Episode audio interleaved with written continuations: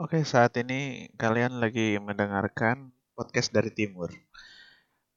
Uh, setelah kemarin uh, selesai recording episode yang pertama, episode perkenalan, ternyata untuk uploadnya gue pikir susah, tapi ternyata gampang aja. Gue rasa semua orang bisa bikin podcast, ya kan? Dan setelah itu gue dengerin lagi kalau dari gue ya, gue dengerin setelah dia keluar di Spotify, gue dengerin agak loud. Kayak ya kekencangan aja suaranya. Tapi gue harap uh, berikut ini agak lebih nyaman di kuping. Karena gue juga kalau dengerin podcast orang tuh gue nggak suka yang terlalu kekencangan agar bisa dengerinnya tuh nyantai nggak apa namanya uh, polusi suara lah. Kadang tuh mungkin uh, isi podcastnya bagus tapi karena kencangan suka risih gitu.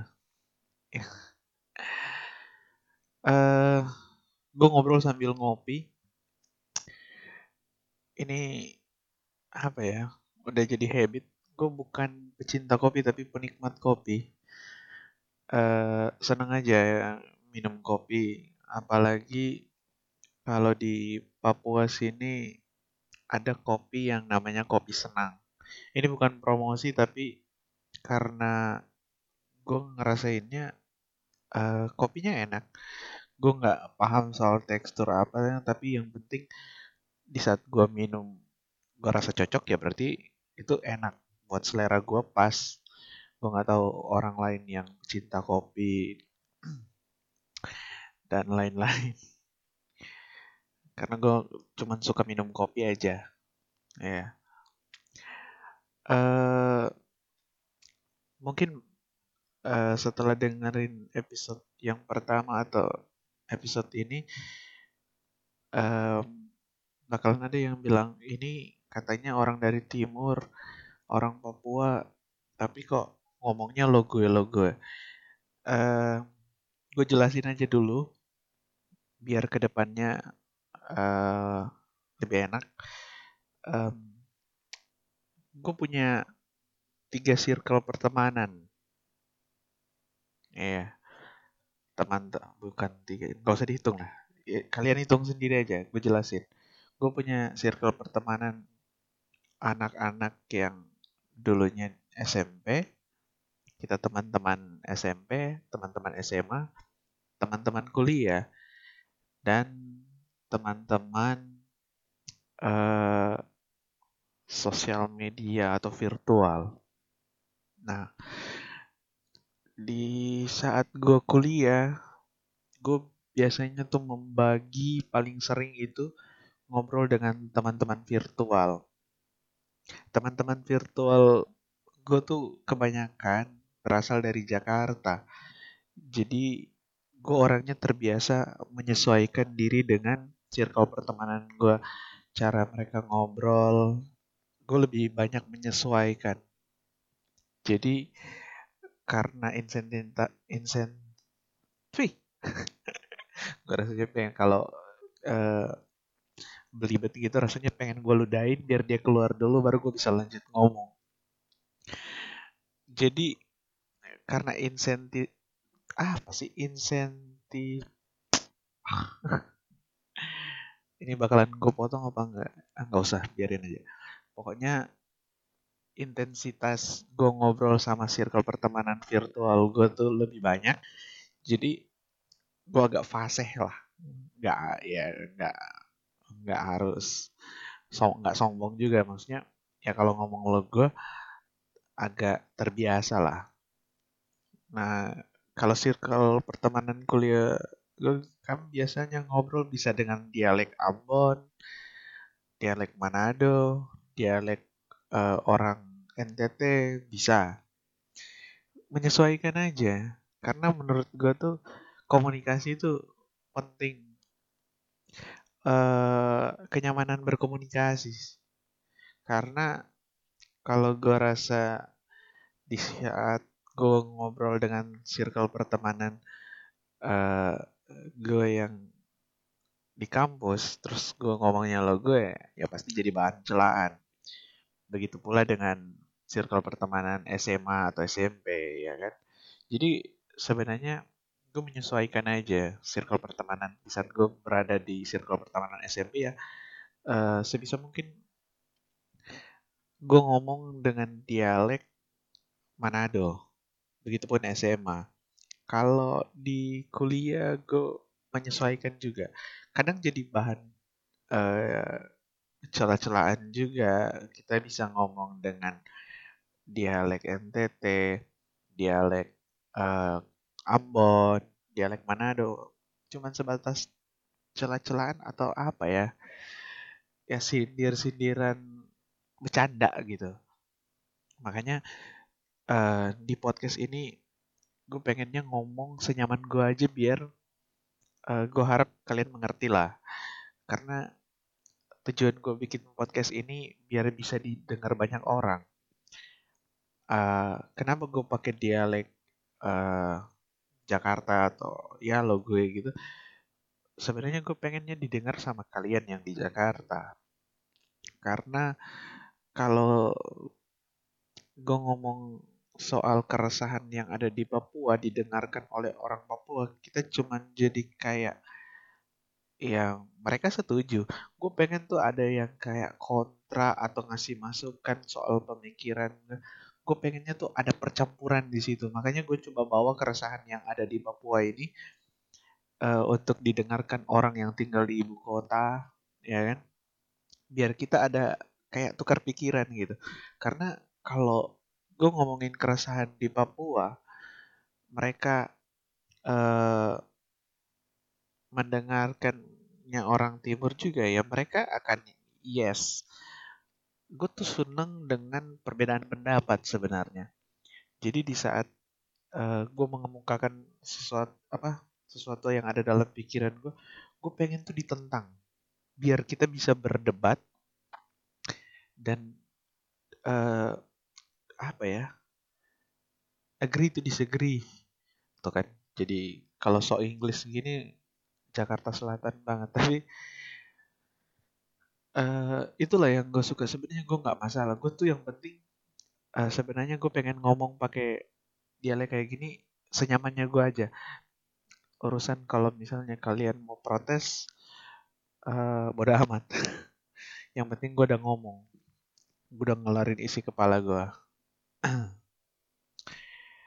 uh, tadi gue ngomong soal kopi ya? Iya kopi ini bukan promosi tapi kalau misalnya kalian berkunjung ke Sorong liburan ke Raja Ampat jangan lupa beli kopi senang.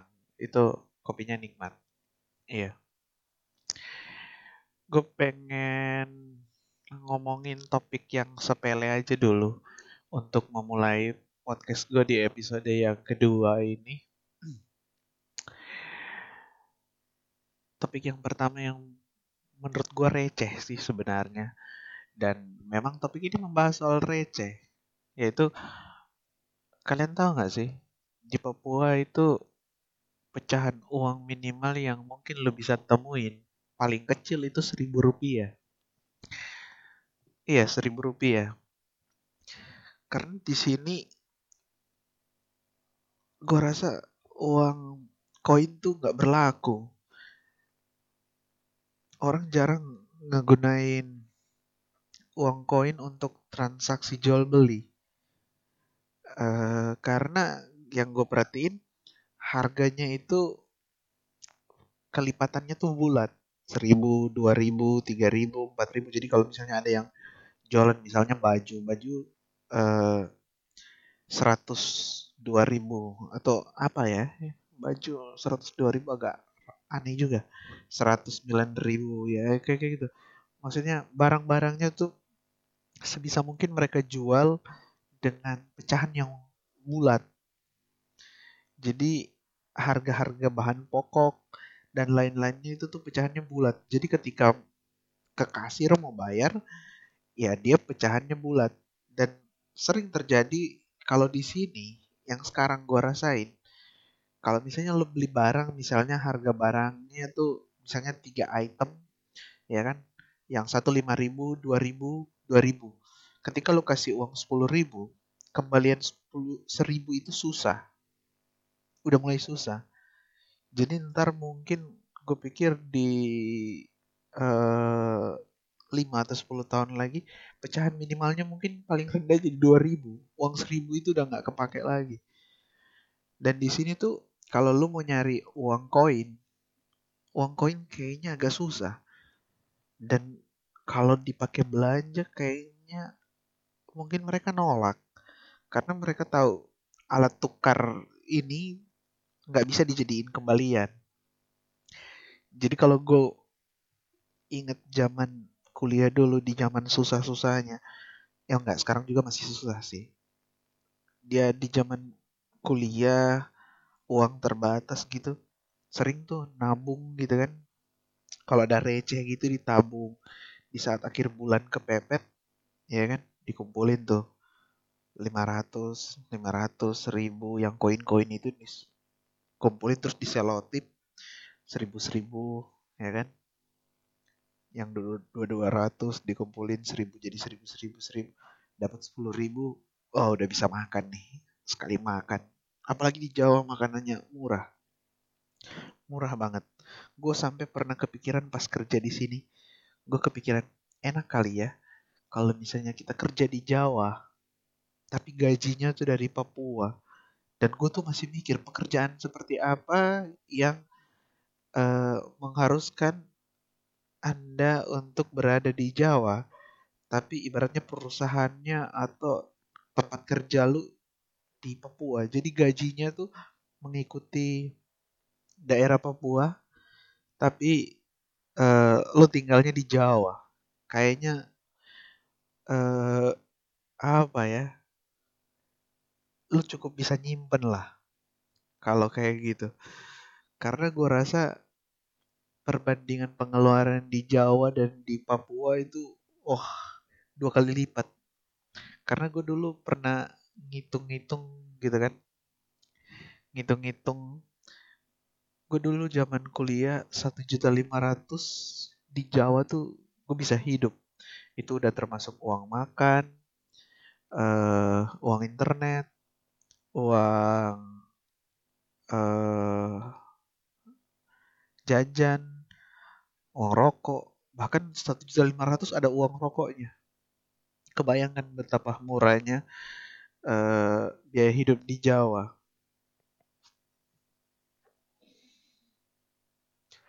Terus uh, apa lagi ya? Gue tuh sempat kepikiran gitu. Kalau misalnya gue punya cukup uang gitu, di sini gue pengen beli tanah di Jawa uh, walaupun di pedesaan gitu biar nanti kalau pas tua pensiun tuh tinggal di sana dengan uang semua uang yang dikumpulin di sini karena mengingat kalau misalnya udah kayak gitu tuh kayaknya asik gitu biaya hidupnya murah ya kan? Uh, dengan semua uang. Tapi kalau gue pikir-pikir lagi emang bakalan ketabung. Kalau misalnya kerja di Papua dengan gaji UMR di Papua Barat kalau nggak salah 2 juta 900 sekian. Gaji segitu untuk biaya makan uang uang makan sekali makan di sini sekitar 20 sampai 30 ribu. Kalau uh, lu makan dua kali sehari taruhlah habis 50 ribu. 50 ribu dikali 30 hari udah satu juta lima ratus. Belum lu bayar kalau misalnya kos-kosan atau apa itu kos-kosan di sini 800 sampai satu juta setengah kayak berapa yang bakalan ketabung gitu ya kan gue juga agak mikir sampai ke situ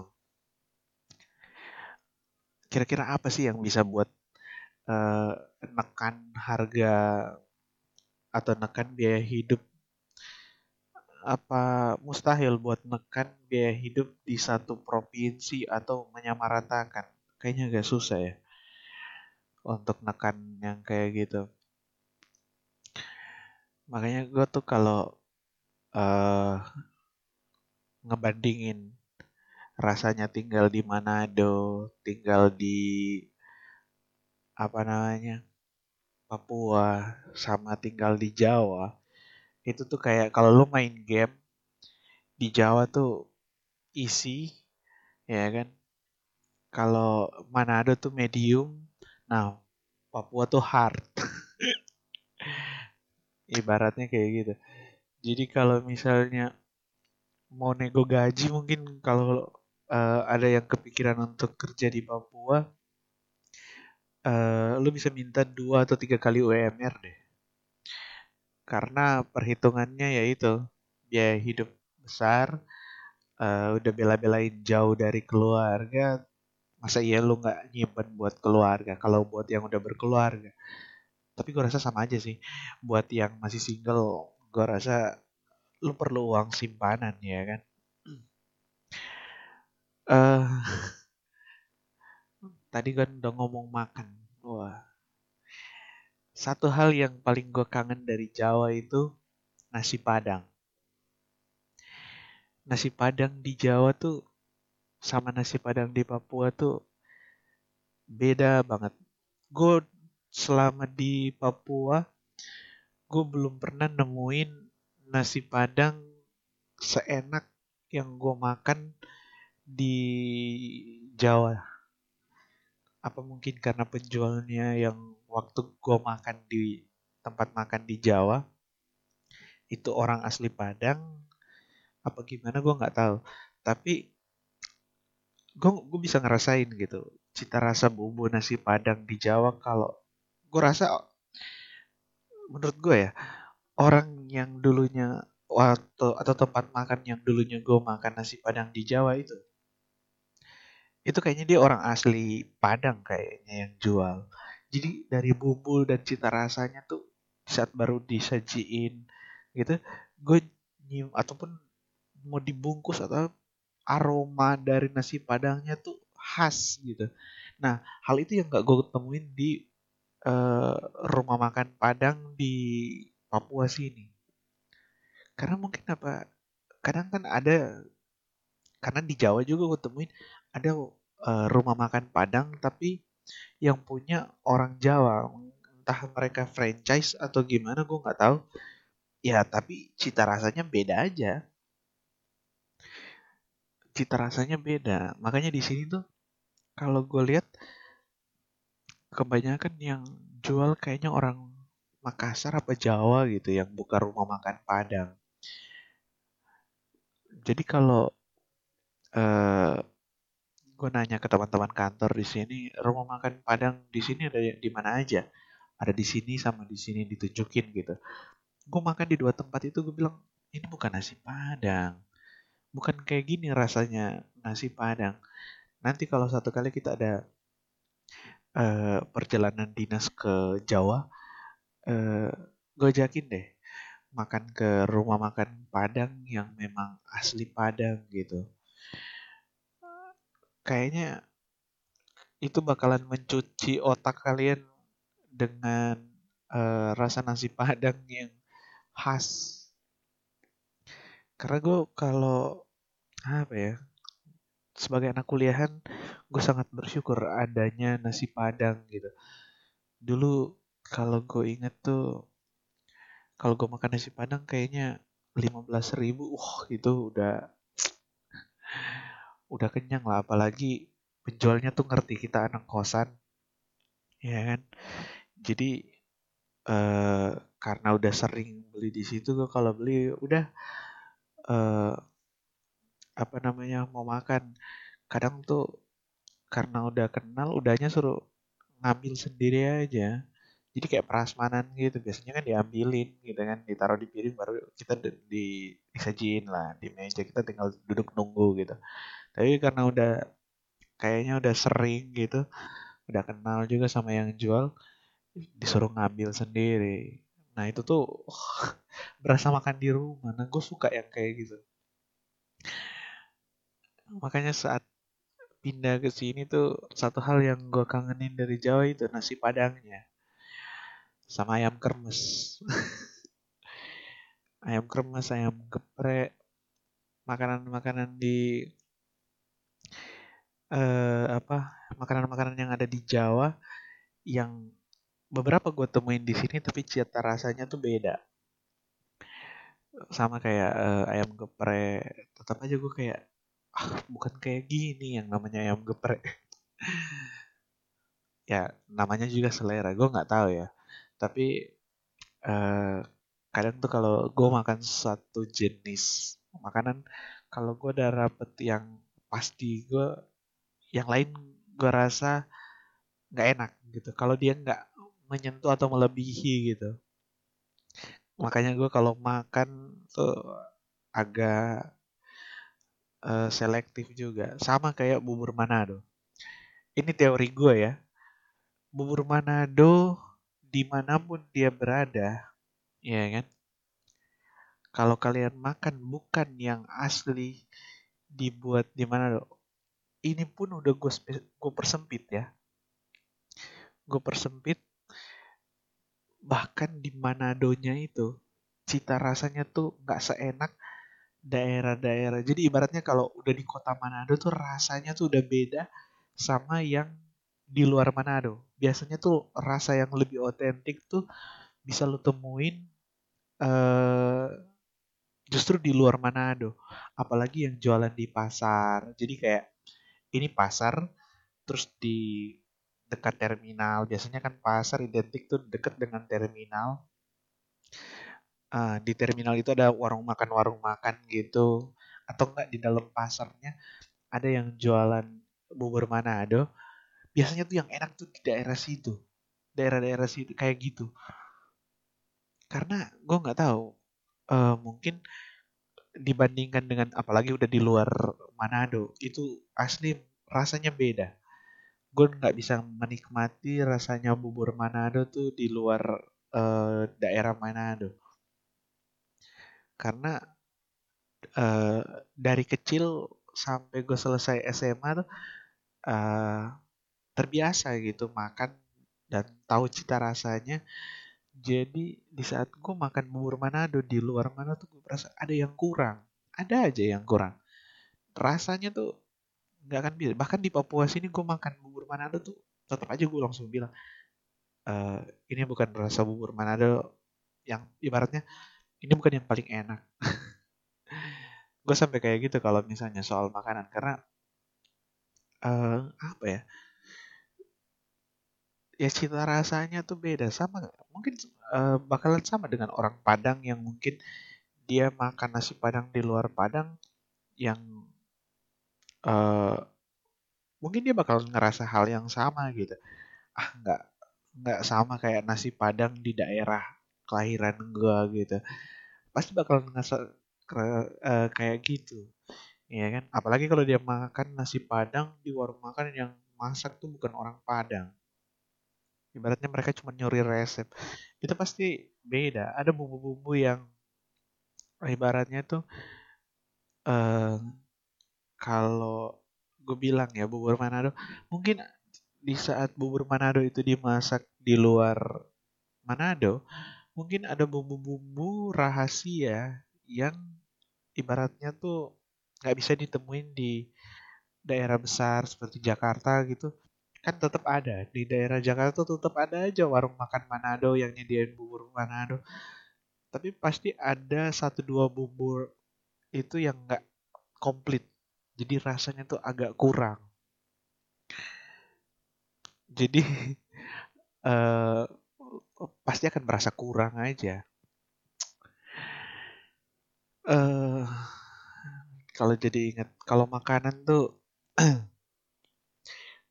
eh, bakalan rindu sama makanan-makanan apalagi dari mana ada gitu. Makanan-makanan ekstrimnya kelelawar corona tuh bilang dari apa corona yang sempat diisukan awalnya dari kelelawar katanya gue rasa di mana ada orang nggak berhenti makan kelelawar tetap makan makan aja karena itu kayak udah jadi kuliner khas Manado. Sama kayak tikus, ular. uh, apalagi ya sama kucing nah kemarin kemarin sempat ada uh, kayak komunitas pecinta kucing yang protes ada orang dari Manado yang posting dia berburu kucing. Uh, karena gue lama gue lahir dan besar di Manado gue sebenarnya tuh nungguin uh, kalau lu ngaku pecinta kucing gitu uh, tindak lanjut dari lu protes di sosial media keras-keras koar-koar di sosial media gitu kan tindak lanjutnya kemudian apa kayaknya cuman lewat gitu aja nggak ada kedengeran tuh ada pecinta kucing dari Jakarta Eh, ke Manado tuh untuk nyari dan nangkap orang tersebut biar diserahkan ke kepolisian. Kayaknya nggak ada. Satu hal yang perlu gue kasih tahu ya, hal itu tuh udah turun temurun dan mungkin uh, ada juga selintir segelintir orang yang di Manado gitu yang komen orang gue rasa dia orang Manado asli dan dia saya juga pecinta kucing ya kan? Saya juga pecinta kucing dan saya mengutuk uh, perlakuan orang ini. Dia ngutuk uh, orang Manado yang berburu kucing. Sama aja dia ngutuk orang tuanya. Mungkin kakek atau neneknya juga dulu uh, berburu dan makan kucing. Jadi agak agak goblok sebenarnya yang kayak gitu. Memang sosial media ini tuh selain mempercepat pertukaran informasi uh, lebih apa ya lebih banyak memperlihatkan ternyata banyak orang goblok. Goblok lah ya. goblok. Di Indonesia. Jadi gini ibaratnya orang-orang yang memprotes kenapa mereka memakan kucing ya kalau kira-kira uh, gimana caranya biar mereka uh, makan kucing uh, berhenti berburu kucing ya udah tiap bulan lu sumbang lah. Lu kirim babi atau apa gitu sama ini uh, anjing. Mungkin dari komunitas uh, pecinta kucing dan pecinta anjing bisa bikin donasi lewat kitabisa.com donasi untuk uh, orang Sulawesi Utara menyuplai bahan makanan agar menghentikan perburuan atau apa ya mengkonsumsi daging kucing dan daging anjing. Gue berpikirnya lebih ke situ sih. Jadi itu kan sudah jadi kayak adat budaya gitu dan ya tradisi di Manado, lu pengen berhentiin uh, adat dan budaya itu, gue yakin mereka bisa makan hal yang lain. Tapi ibaratnya kalau lu udah doyan, ya mereka pasti tetap akan berburu, ya kan? Lagian nggak ada hukum yang melanggar itu, melarang. Gue rasa di Indonesia ini belum ada hukum yang melarang uh, mengkonsumsi daging kucing dan daging anjing, ya kan? gue rasa belum ada hukum yang melarang itu jadi agak uh, agak lucu kalau menurut gue lu yang di Jakarta ngatur yang di daerah. Ya kan? Di saat di sana wajar-wajar aja makan daging kucing dan daging anjing. Ya kan? Nah makanya gue bilang ya udahlah biarin aja mereka. Nah, toh itu bukan kucing. Jadi gini, yang perlu diketahui sebenarnya kucing yang mereka buru itu hama. Hama karena dia tinggalnya di hutan dan dia merusak tanaman. Tanaman petani. Jadi biasanya yang diburu itu kucing-kucing yang di dalam hutan. Makanya kalau mereka berburu itu ditembak pakai senapan apa ya? Kalau di mana ada tuh namanya senapan cheese karena bunyinya gue nggak tahu me itu mereknya kan karena orang Indonesia tuh suka uh, melabeli nama satu benda tuh berdasarkan bunyi atau merek, ya kan? Senjata itu kan kalau ditembak kan bunyinya cis, kayak gitu. Mungkin gara-gara itu dinamai se, se, seingat gue di mana ada tuh itu ya senjata cis kayak namanya. Gue nggak tahu itu mereknya atau apa gitu. Correct me if I'm wrong. Jadi uh, jadi yang mereka buru itu kucing yang uh, jadi hama sebenarnya.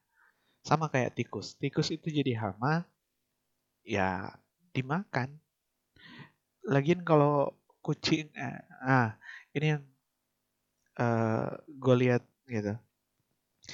Tikus itu dulunya tuh di cara nangkapnya itu dibikin perangkap tikus tuh kayak bambu. Itu kalau namanya kalau nggak salah itu namanya tuh nama perangkap tikusnya itu tuh pitik.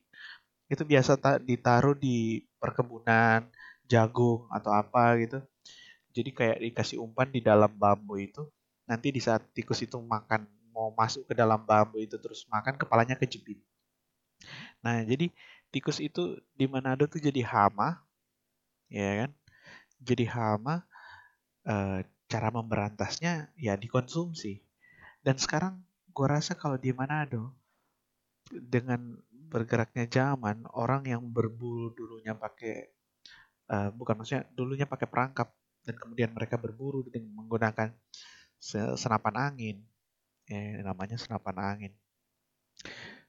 Uh, sekarang tuh dari info terakhir karena gue juga suka makan tikus dari info terakhir di daerah uh, kalau cari di daerah lebih tinggi, daerah Minahasa dan sekitarnya, Tomohon, tikus itu udah jarang.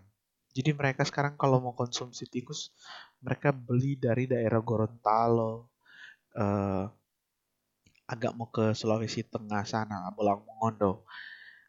Nah, tikus sama kucing lebih jarang kucing.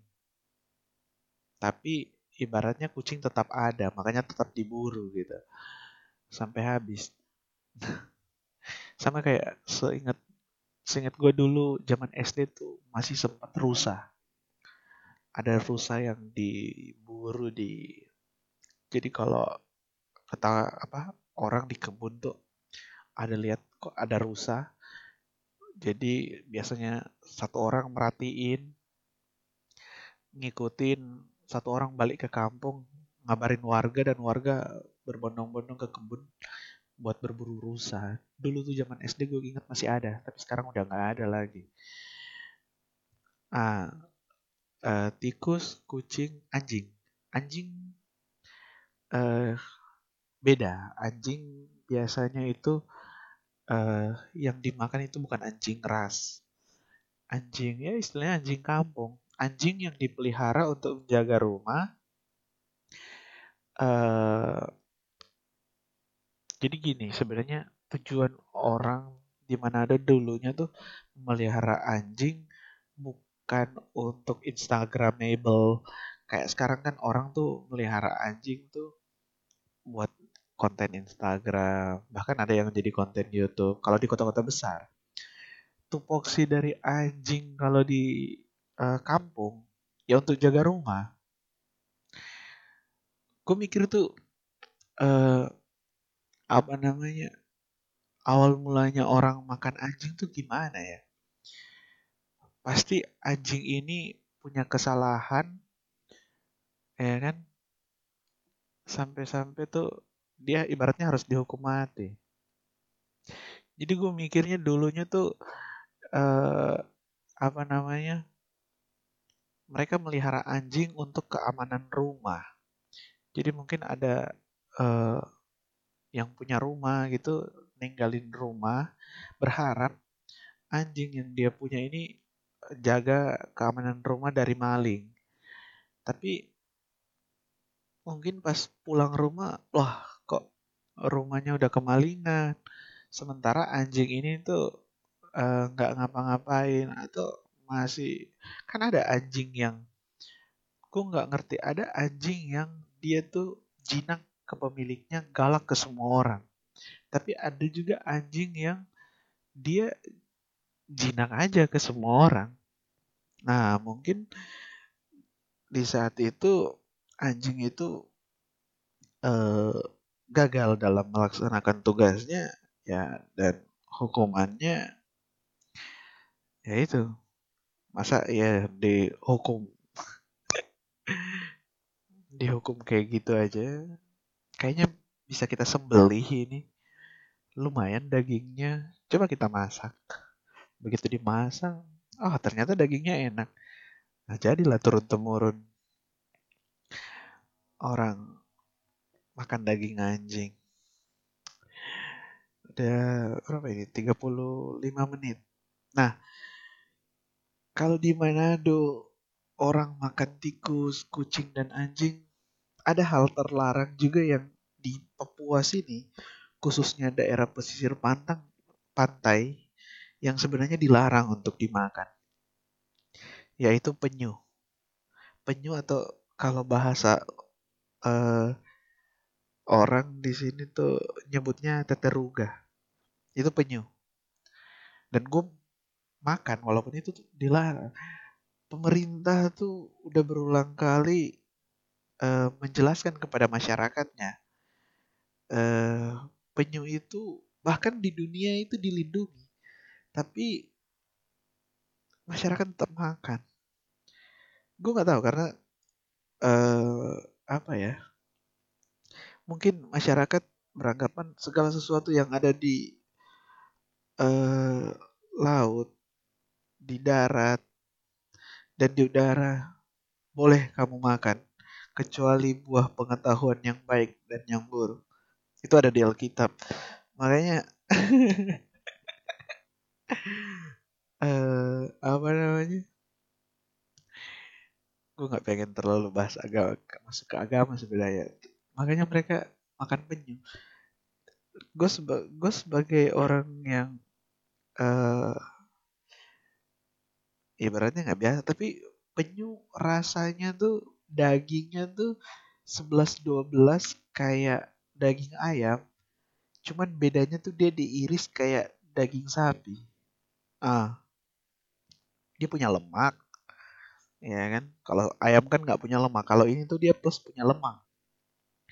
Dan lemaknya itu mengandung kolesterol tinggi. Jadi aku kalau makan penyu itu eh, lemaknya nggak aku makan. Karena pernah aku uh, makan penyu dan biasanya aku memang suka bagian lemaknya itu setelah makan 2-3 hari tuh bagian belakang kepala itu agak sakit gitu. Makanya kemarin pas ada uh, mereka masak gitu, ada suatu acara, gue sebenarnya nggak makan tapi dijelasin kalau makan itu bagian dagingnya aja, jangan uh, apa namanya jangan lemaknya. Dan pas gue makan bener nggak e, ibaratnya kolesterol tuh nggak naik. Gue umur makin mau mendekati 30 tuh mulai dekat dengan penyakit-penyakit yang kayak gitu. Mungkin itu bukti tanda udah mulai tua kayaknya. Tapi e, penyu tuh enak. Buat gue tuh yang ibaratnya baru pindah ke sini kerja di sini dan uh, apa namanya merasakan hal yang baru gitu makanan yang jarang. Menurut gue kalau ibaratnya penyu ini pengen dikonsumsi di secara baik gitu uh, bisa sebenarnya dibuat penangkarannya dipelihara untuk dikonsumsi. Uh, sepertinya bisa Cuman kan kadang orang terlalu uh, apa ya? malas untuk melakukan ini. Belum kayaknya belum ada. Udah ada kayaknya. Gue yakin di daerah sini udah ada yang bikin penangkaran penyu untuk dikonsumsi. Ya kan? Karena acara adat di daerah Papua bagian pesisir ini ibaratnya tuh kalau di Jawa atau di Jakarta gitu orang nikahan wajib ada kambing guling misalnya. Nah di sini tuh kalau ada acara adat atau apa wajib uh, ada ya itu daging penyu atau daging teteruga. beda lagi kalau ke gunung kalau ke bagian Papua yang daerah gunung di Wamena atau apa, kalau acara adat wajib bakar batu nah itu biasanya babi gitu yang dibikin babi barapen namanya jadi itu kayak e, dimasak di dalam jadi dibuat digali tanahnya terus sayur petatas ubi gitu umbi-umbian dimasukin semuanya ke dalam terus di uh, taruh daging babinya ditutupin sama daun pisang atau baru dikubur terus di atasnya tuh uh, apa namanya ditutup dengan batu yang sudah dibakar. Jadi kayak kayak apa ya? Gue ngomongin kayak gini gue lapar loh. Jadi kayak apa ya? Dia kayak di steam dari atas. Ya kan? Kalau misalnya kalian bikin bakar-bakaran gitu biasanya kan orang kalau mungkin di kota-kota besar areal uh, halamannya udah sempit. Jadi mereka kalau bikin barbecue gitu kan pakai tempat kayak besi gitu yang uh, ada kayak penampungan gitu untuk uh, mereka barbekyuan gitu kan. Arangnya isi di dalam. Kalau biasanya kalau di sini kan mereka mau bakar ya di, di tanah aja. Di tanah aja terus arangnya baranya dikumpulin satu tempat di atasnya taruh kayak besi untuk penahan. Ya udah bakar ikan di atas itu gitu. Tapi ini tuh kalau barapen tuh arak yang mereka gunakan itu batu yang dipanasin. Jadi batu yang dibakar terus ditumpuk di atas kuburan makanan tadi. Makanya jadi babi barapen. Aku belum pernah nyobain sih. Uh, yang kayak babi bara apa babi barapen atau apa kayak gitu tapi pengen uh, apalagi ya makan penyu jadi penyu gue rasa kalau di pengen dikonsumsi dibuat uh, ibaratnya kayak peternakan gitu penangkaran kalau di laut mungkin ya. Kan sama kayak gue mikirnya tuh dia jadi prospek bisnis sebenarnya. Apalagi di sini gue rasa kalau ibaratnya ya gue pernah makan tuh telur penyu. Telur penyu itu kalau ibarat makanan tuh pasti itu termasuk rara ya rare food gitu lah ya kan? Uh, di saat lu nangkap penyu kan lu nggak tahu di dalamnya dia ada telur apa enggak jadi hoki-hokian aja ketika nemu ya kan? Eh ternyata ada telur di dalam.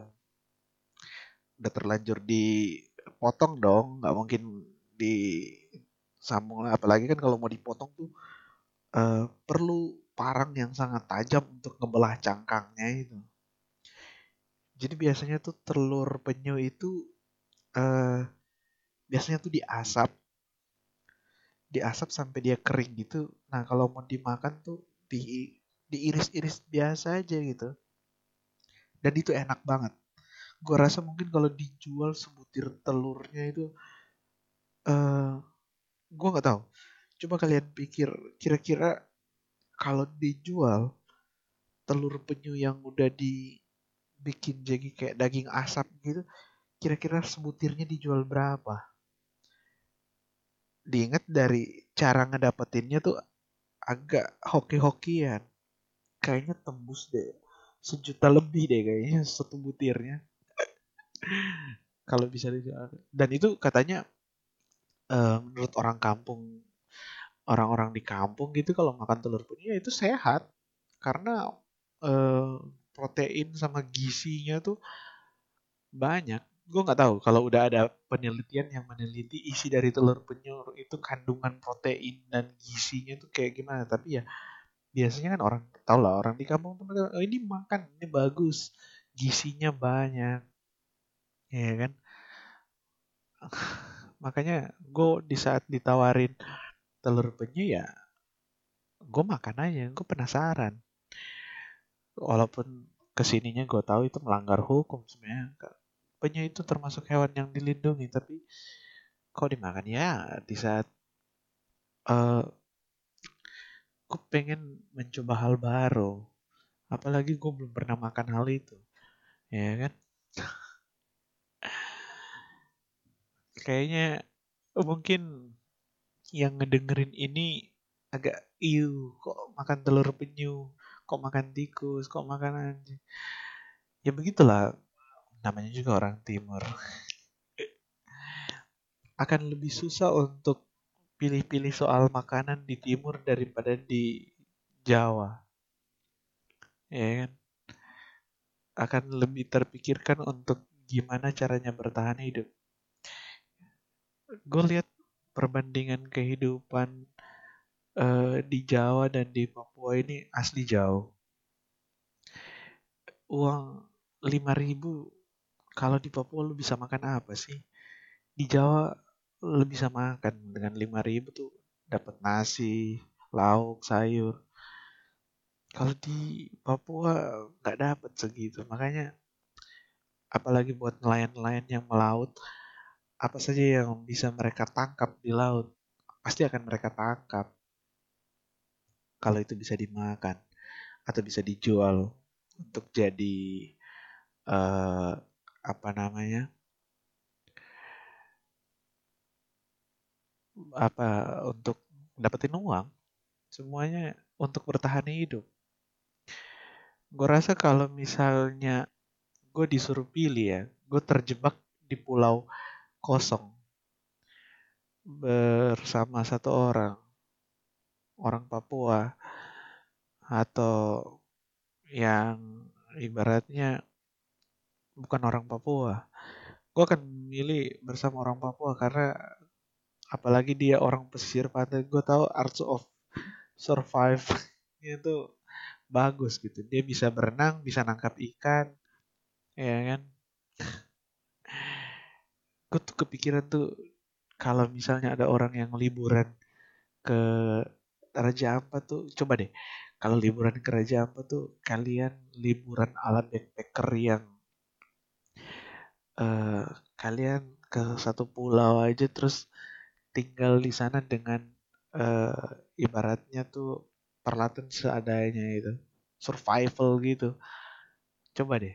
Karena aku pernah lihat kalau nggak salah di uh, YouTube gitu tapi entah mereka ke mana daerah-daerah bagian pulau-pulau bagian uh, dekat-dekat Bali kayaknya atau yang atau di daerah-daerah Lombok. Mereka survival di sana. Gue rasa kalau mau survival ada sur apa namanya kayak mau bikin konten untuk survival di daerah-daerah Papua sini agak lebih seru deh kayaknya. Bikin konten di pulau-pulau pulau-pulau kosong di sini masih banyak. Jadi lu bisa nginep di sana cari makan sendiri. Kayaknya bakalan seru deh buat konten ya kan? Oke ini udah 48 menit. Kayaknya gue rasa cukup. Tadi udah ngebahas soal uang nasi padang eh, makanan-makanan ekstrim di Manado penyu kayaknya cukup untuk uh, episode kedua. Nanti kalau ada topik lagi yang mau gue omongin atau mungkin ada saran ngomongin apa bisa email aja. Gue udah bikin emailnya. Oke terima kasih buat semua yang udah dengerin. Bye